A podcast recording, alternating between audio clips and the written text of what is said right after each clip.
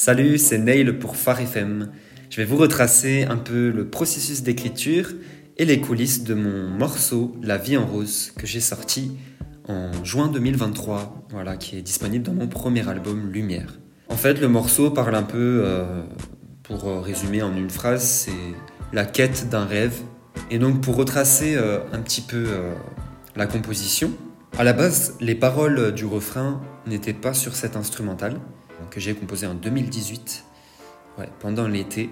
Et en fait, euh, ce que j'avais écrit appartenait à une autre chanson. Et puis en composant donc euh, La vie en rose, j'ai pris ces paroles-là qui ont fait le refrain de la chanson.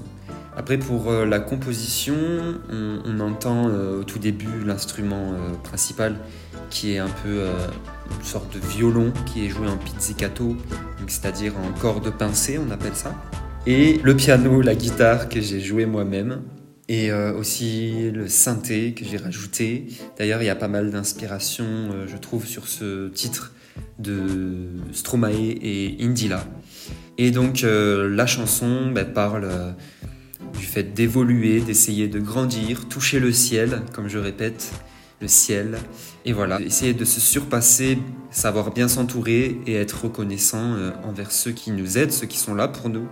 Voilà, en particulier euh, mes parents, mes proches. Voulais voir la vie en rose, mais j'avais les mains dans les poches. Sur mes lauriers, je me reposais, j'attendais métamorphoses. Tu commences petit comme étincelle, tu finis grand comme Tour Eiffel. Vas-y, sème toutes les graines qui se tu atteindras le ciel.